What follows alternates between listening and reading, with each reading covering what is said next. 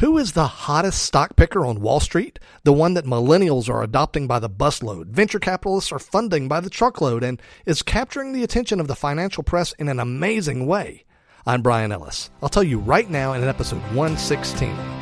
You're listening to Self Directed Investor Radio, America's only podcast exclusively for affluent, self directed investors, where each day of the week you receive innovative investment strategy and deadly accurate market analysis that's untainted by Wall Street and unblemished by government propaganda, all in seven minutes or less.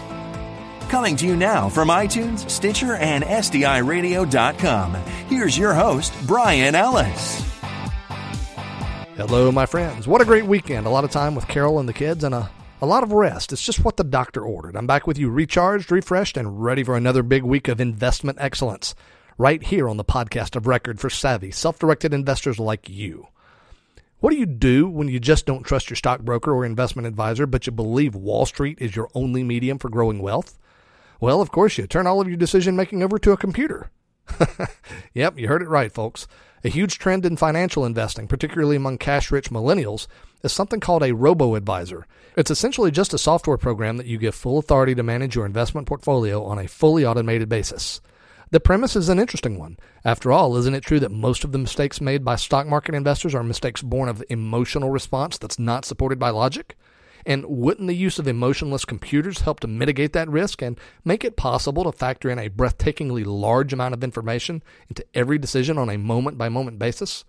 Well, maybe. I'll give you my perspective on that in a moment, which you might find interesting as I'm both an active investor and was for many years a rather successful software developer. This trend towards robo advisory is interesting and it's attracting major attention from venture capital firms and, of course, from some of the Wall Street firms like Charles Schwab and Vanguard, who have gotten in on the act with robo advisory services of their own. I'll admit, the premise is appealing. It's easy to make the marketing case for why robo advisory will be a great idea. After all, clearly it's possible to make profits in the stock market, so why wouldn't a computer with infinitely better information access than any human be a superior choice? Well, so far it looks like the humans are winning. Overall, the results for robo advisory firms, including some of the big names like Wealthfront and Betterment, are underperforming the market as a rule. Here's the thing, folks. I'm a big believer in the notion of proper premise, and it's pretty clear to me that the flight to robo advisory is based on a flawed premise. What is that flawed premise? Simple. Wall Street's the best place to invest your capital. My friends, the facts simply don't bear that out. Look, if you're going to be an active and focused investor, carefully choosing your own investments and monitoring their performance regularly and adjusting wherever necessary, then it's possible you can invest in stocks and beat the averages. Note it's possible, not likely. It's astounding, but it's still true that the goal of most financial advisors is to beat the performance of the S&P 500, and most of them don't do it with any consistency at all if ever. But the mere possibility of making money is no way to choose an asset class. Where else is it possible to make money?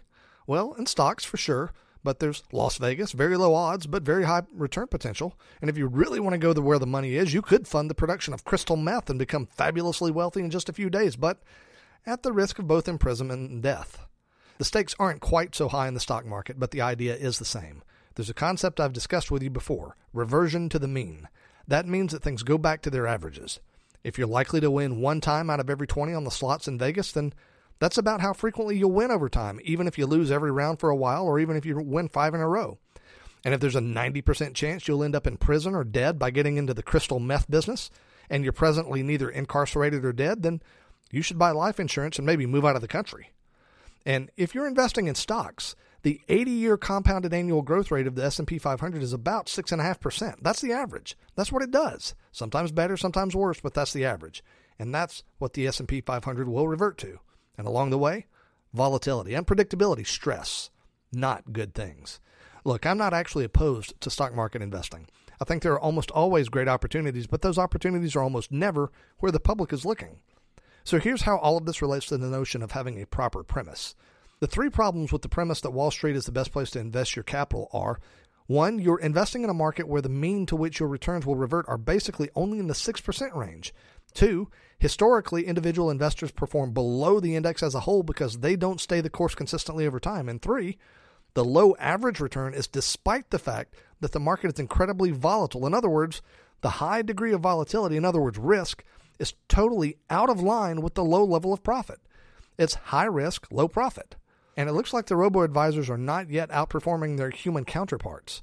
I think it's possible the robo advisors could catch up to the performance of human advisors, but the reality is this. These applications are created by humans using algorithms created by humans, relying on patterns observed by humans. Inherently, the human bias is built into these services. Now, the one attractive thing about robo advisors is that they are, by and large, relatively inexpensive. So if you insist on gambling on Wall Street, at least you'll lose less in the form of commissions. You know another way to beat the market? According to a Princeton professor, is to have monkeys throw darts at a financial page and buy those stocks. Yep, that's right. Professor Burton Malkiel from Princeton University did some research uh, and published a book called A Random Walk Down Wall Street that suggested exactly that. And curiously, a firm called Research Associates did an interesting study in which they chose 100 totally random portfolios. And guess what? 98 of the 100 random portfolios actually did beat the performance of the market as a whole. My friends, not good. Not good at all. Now, a smarter premise is this everything reverts to the mean. So let's choose investments with better averages. And let's choose investments that aren't so volatile that the stress induced on the way to making those returns counteracts the financial benefit of the profit. Want to know how to do that with your portfolio? Just text the word guidance to 33444 and I'll be happy to give you my thoughts about that.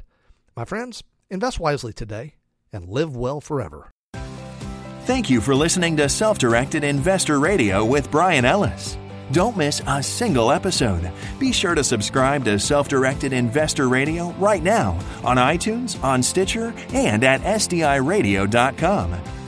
Your feedback is always welcomed via email at feedback at SDIRadio.com. This show is for entertainment purposes only and is not intended as legal or professional advice for your situation. Content is the property of the Self Directed Investor Society.